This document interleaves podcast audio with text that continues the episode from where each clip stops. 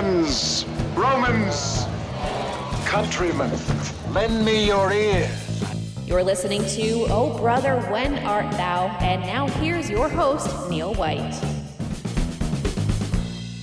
Welcome to Oh Brother, When Art Thou? I'm your host, Neil White, joined as always by my brother, David. David, how's it going? Been going pretty good, Neil. Weather is warm out. It's a beautiful day to listen to a podcast, David. So, should we do a podcast? I guess we could do a podcast. All right, you may have guessed this from the title, Oh Brother, When Art Thou? But David's my brother, and every episode I ask him, Oh Brother, When Art Thou?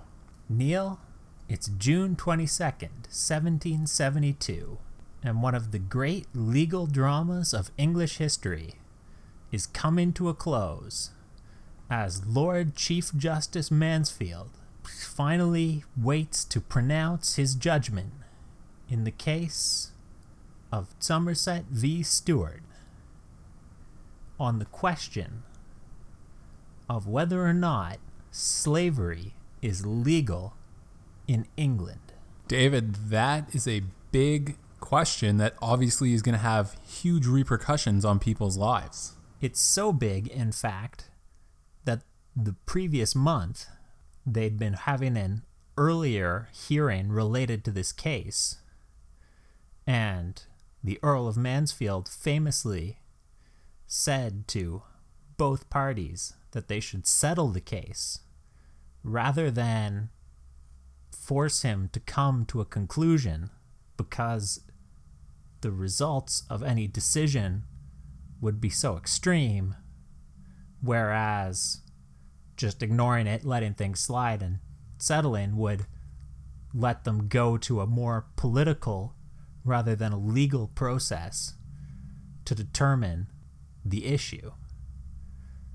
But neither party was willing to settle, so we're coming to a conclusion. That's a classic issue, David, that we still see playing out in courts and legislatures around the world today, of legislate versus adjudicate, and whether things should be decided by the courts or by the elected officials.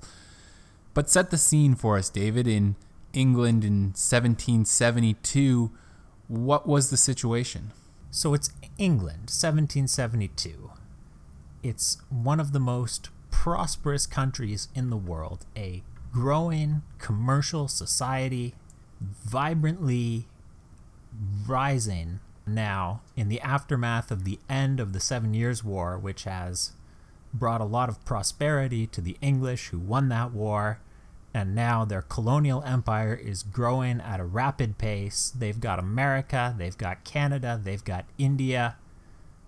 It's huge, and the money is flowing in, and this means that with it, the question of slavery has come in, with the empire, I mean.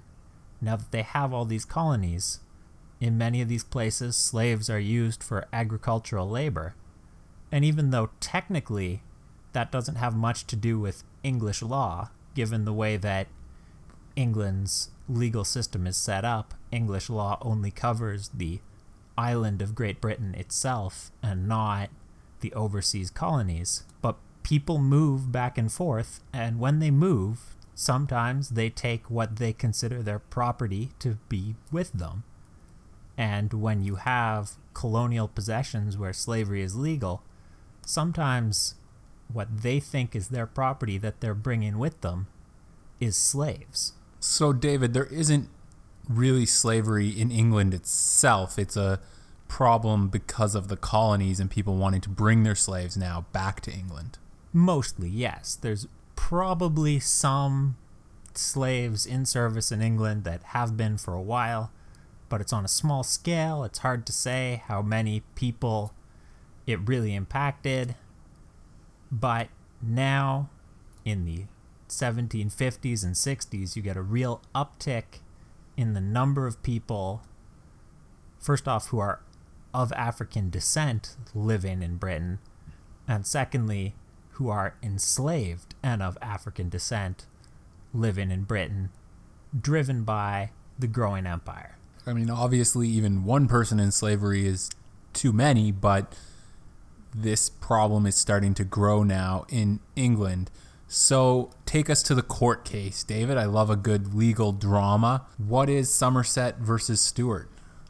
So in 1769, Charles Stewart, formerly a customs officer for the British government in the city of Boston, Massachusetts. Good accent. Thank you. Is returning back to England, and he's bringing with him all of his stuff, you know, everything, because he's moving home. And he takes with him James Somerset, an African slave who he bought in Boston, which was a slave trade port at the time, to serve as sort of his personal domestic servant. But Somerset, unsurprisingly, is not happy being a slave. And when he reaches England, he thinks in this sort of laxer, less slave-owning society, maybe he can slip away.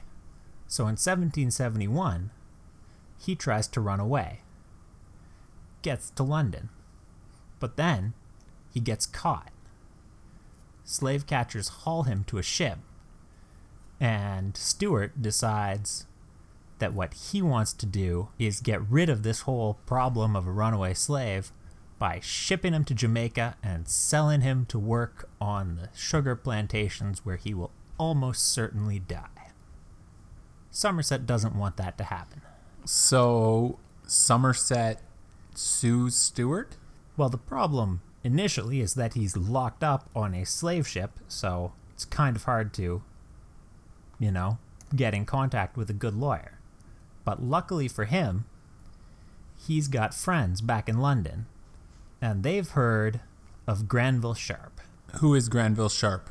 Granville Sharp is kind of a crazy guy. He belongs to a family that's sort of political activists in Britain, well known for espousing various causes. They've got a family choir that does these sing-alongs in public. And while he was doing these, he was practicing with his brothers. And one of his brothers was a doctor. And he found out that this doctor brother was actually under the table helping various free black people who lived in London who were being discriminated against and couldn't otherwise get access to medical services, which is how he gets involved in the abolition campaign. He just can't believe that there's all this discrimination and there's actual slavery going on in London, and nobody's willing to talk about it. And he sort of asks, you know, what's the law that this is legal under? What's the details? And nobody's willing to explain. So he decides he wants to fight it. He wants to go to court and, you know, fight the system. Fight the system, man. Resist. He has 3 separate cases where he finds somebody in England who is enslaved and goes to court to try and get them emancipated, but more importantly, to try and have a test case, a case where they will have to define the rules of slavery in England so that he can then fight against something specific rather than this sort of irregular legal situation that was existing at the time, where it's not really clear how slavery is legal or if slavery is legal. Right, so he needs one really good case to be the one to take all the way and to sort of make the big case that sets the precedent for the rules about slavery in England. How does Somerset end up becoming that case, David?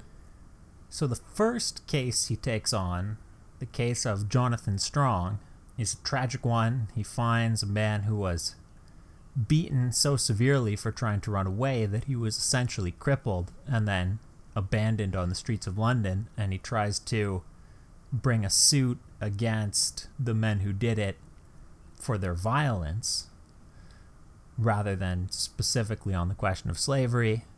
It ends up getting settled. There's 2 more. Again, they keep on being settled on legal technicalities rather than on the big issue that he wants to fight it on. But he keeps trying, and he gets to Somerset, and the thing about Somerset's case is that Charles Stewart doesn't want to settle. Granville Sharp has never wanted to settle. He's always wanted to have a big precedent case. But his opponents have always preferred to settle rather than to have precedent actually get written that might go against them. But Charles Stewart only has one slave. He doesn't care about big precedents. He just has his pride on the line. He is saying, everything I've done has been legally and morally right, and I want to stand up for myself. I don't want you, going behind my back and saying that what I did is wrong. So he doesn't want to settle. Is this just a pride thing, David? Because you mentioned earlier that he was ready to get rid of Somerset. He wanted to sell him off to Jamaica. So why does he now want to get embroiled in this legal battle? Well, it's a couple things. It's a money thing. Slaves are worth good money. Stewart is not a rich plantation owner. He's a guy who owned, as I've said, one slave. This is a lot of money that he stands to lose and not get back if he just gives up. It's a pride thing. He feels he hasn't done anything wrong and he doesn't want to back down. And then the other bit is, it's not really his money that's going into this legal case, because the various plantation owners who live in England, even if their plantations aren't in England, are worried about the effects of a big pro-abolition precedent being set in a case like this. So they're actually willing to fund Stewart's legal defense out of their own pockets just to make sure that he doesn't hire somebody incompetent and then blow it all and get a terrible precedent set for them. But that means for him, there's really no downside to fighting this case all the way. All right, David, so we're headed to trial. What happens? So the trial is extremely long. It starts in January and it ends in June. So that tells you a little bit about we're not talking about a short in and out kind of trial. They fight over every legal technicality that they can find, and they can certainly find a lot of legal technicalities. That's what the law is great at, isn't it? Technicalities. There are so many technicalities. In this case in particular, because it's about property law, but one side is unwilling to accept that property is the appropriate, conceptual framework to be working in.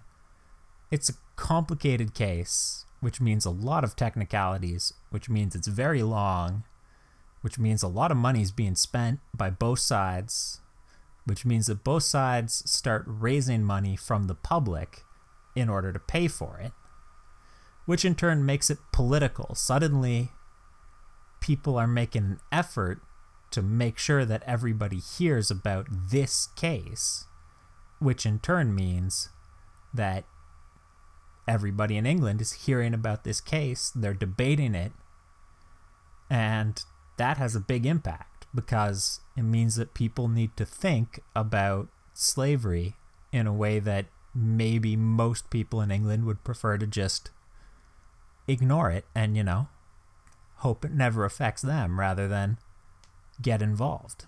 So now the slavery debate is full on raging in England. It's not just some obscure legal case. This is at the top of mind of British citizens. Arguments that we're hearing in this trial, David. So on the public side, both sides want to appeal to emotion rather than to the sort of legal technicalities that are taking up, especially the early portions of this trial. For Mr. Stewart, his lawyers make a series of arguments based on the consequences. The consequences, especially the economic consequences of abolishing slavery. They want people to be afraid. that if slavery goes away, the money is going to go away, the prosperity of this period in England is going to go away, there's going to be free black people running around the streets of London like animals. They want to make sure that people are afraid of the economic and social consequences of emancipation. Sort of a classic populist fear-mongering talking about economics when really the issue is race. On the other hand, of course, Somerset's lawyers want to make a moral argument. They don't want to talk about the consequences. They want to talk about why slavery is wrong. There's a famous speech made by one of Somerset's lawyers and published in multiple newspapers at this time. His famous central line is, "The air of England is too pure to be breathed by a slave." And he claims that this is an idea of antiquity that, you know, has been mentioned probably by a king or something. It's not really clear where the line came from. But he says that's definitely a thing that everybody agrees is true. And the way we should interpret it is that nobody in England is or can be a slave because our country is too good for that. And that's the theme that Somerset's lawyers are really hammering on as the trial goes on in the public's mind. They're hammering on slavery is bad. Everybody knows it in their heart of hearts. Nobody's going around being like, yeah, I super want to be a slave. That's something I want to happen to me. So it's bad and we should just stop, you know? Why keep doing it? So those are the public arguments. Are they very different from the legal arguments, David? Is there anything we need to know about the trial itself? So for Stewart's side, the legal arguments and the public arguments are very similar. But for Somerset's side, not so much. Somerset's lawyers are arguing that, quite simply, there is no law legalizing slavery in England. There's nothing written down. And slavery is not something you can just say, sure, it's fine or whatever. Like, it's pretty clear that what slave owners actually do is kidnapping and assault, unless you've got some kind of specific authority to do it. And Somerset's lawyers are saying, we've looked through all the law books, we've gone through all the boring parliamentary records, and we just can't find anywhere where it says, yeah, this is actually legal, guys. That's interesting, David. I mean, I'd hate to be the guy who had to go through all the boring law books and parliamentary records, but good on them to go through them and realize that, hey, this isn't legal. Part of this is Granville Sharp himself again. Granville famously got into a theological dispute on details of the New Testament and taught himself ancient Greek so that he could read the original and get new arguments to try and win that debate. So he's a guy who is willing to put in the work to try and win a debate, or in this case, a court case. But there's an interesting twist here, because it turns out that there actually is one thing written down saying that, yeah, slavery is totally legal, but it's not actually a law. It's not quite a binding precedent under common law either. It's just a thing some judges wrote saying, if we ever ruled on a case about slavery, which we have not done, this is the way we would rule, and you should too. But under the common law system of England at the time, that's not binding. A judge doesn't have to follow it, but he can follow it.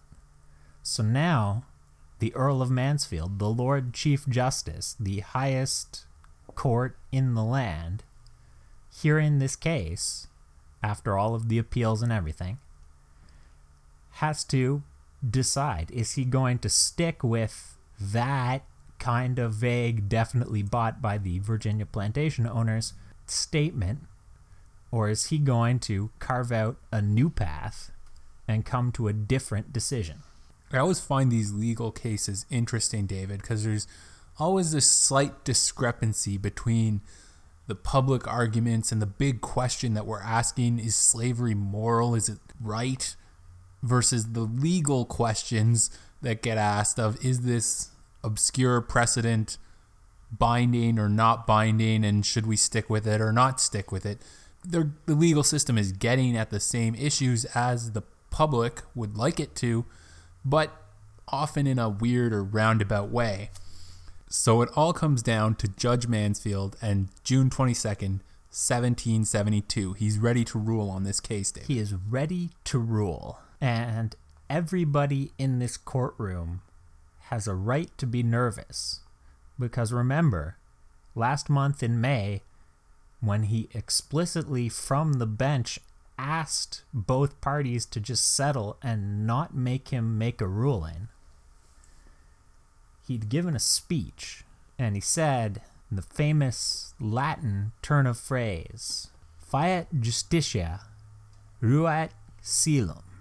David, my Latin is rusty. You better translate that for me. Which translates as, do justice, though the heavens fall. Even in English, I'm still not sure I know what that means. His point was that he was going to rule on this case, not on the economic consequences, not on the moral arguments, but on the laws of England, on strictly what the actual legal casebook said. And nobody can agree what that means he's going to actually say here on June 22nd. So this court case is going to be decided based on the law. David, drumroll, what is the decision? So the Earl of Mansfield begins reading out the ruling from the full panel of justices at the High Court of Justice assembled. And he begins with the statement that slavery is so awful a thing that it can only be established anywhere by the action of positive law. And then he goes on to say that since he has found nowhere in the laws of England a positive law created to legalize slavery, he cannot find in this case for Mr. Stewart. And therefore, Mr. Somerset is free to go as a free man in England. Yes, a big victory, David. That is a good thing. So does this end slavery in England? So yes, and also no. So this does end slavery in England, which is awesome. But there's two sort of big caveats. The first one is it's only on the island of Great Britain itself that slavery is now no longer a thing. In the colonies, the West Indies, in Africa itself, slavery is still going strong, even in places where England rules over them. Slavery's not ended there. That's a pretty big caveat. That's a big caveat. There's another one, smaller. Lord Mansfield later on, in a couple of cases, tries to argue that people are taking his precedent too broadly when they say it was supposed to end slavery, and he has some detailed arguments about how it's not exactly ending slavery. But ultimately, no one really cares. No one's willing to own a slave in England because it just seems so illegal now. You know, it's just people have the idea that it's illegal. And even if there might be arguments in court where a judge might favor you, the risk that a more, sane judge will say, no, you were kidnapping that guy, you should go to jail, is just too high for anyone to actually own slaves in England any further. So for the small but still morally important group of enslaved people in England, this is huge because suddenly they're free. but also for world history more broadly, the big effect here is that Granville Sharp and his team are going to go on fighting for abolition, not just in England, but around the world. And they're going to push some of the biggest, most successful measures to end the slave trade. And they're going to inspire other people who keep on pushing to abolish the slave trade. And this is some of the earliest abolitionists to have real success. And that means that no matter how small this one case actually is, its moral effect globally is just amazingly important. A big victory in the courts, David, that's brought about in a somewhat strange way, maybe not the way you'd expect, the big moral victory that was decided on a legal question, not a moral question, but I guess that's just the way it goes in court sometimes. Thanks for telling us this story, David. Always happy to tell these, Neil. And then if you want to hear the story of the first place in the British Empire that would actually legislate an end to slavery, because we talked, David, about how this was a judicial decision and not a legislative decision, the first place that would legislate an end to slavery in the British Empire was actually Upper Canada, what is now Ontario. And that story is available in podcast form. That's right. We covered it in episode 21, The Lieutenant Governor and the Slave. So go back and listen to episode 21 because that's a fun episode as well. And be sure you follow Oh Brother, When Art Thou? On social media and also on your favorite podcast app. Give us a like, subscribe, give us a rating. We really appreciate it. And you'll be able to hear all the episodes as they come out. So David, usually we like to end these with a fun quiz. Are you up for a quiz today? I could do a quiz, Neil. One of these days you're going to refuse me, but so far it hasn't happened. We always end with a quiz. And since the Women's World Cup is going on, David, I thought we could do a quiz about soccer. How do you feel about a history of soccer quiz? Tell me what you got.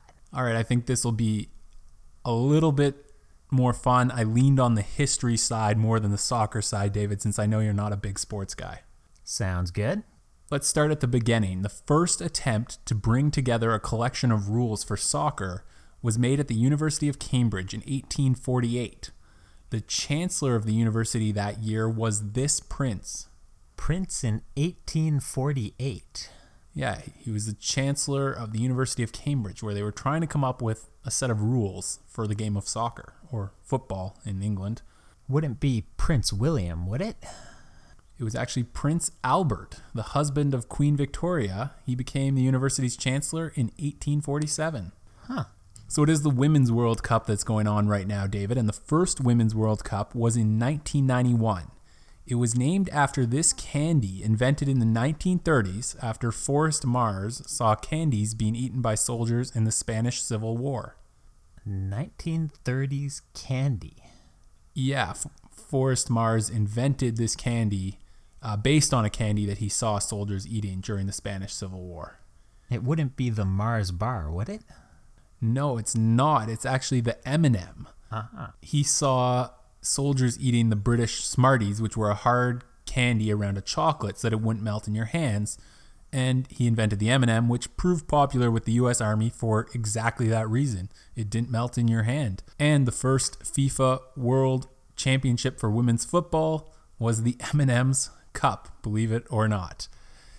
All right, David, moving on with our soccer history quiz. England and Germany have faced off twice in world wars in history and twice in penalty shootouts. England won both wars, but how many soccer penalty shootouts have they won against Germany? I'll guess 1-0. Britain came up short in both of the penalty shootouts. Germany won 4-3 in the 1990 World Cup and 6-5 in the 1996 Euro. We know him by the single name Pelé.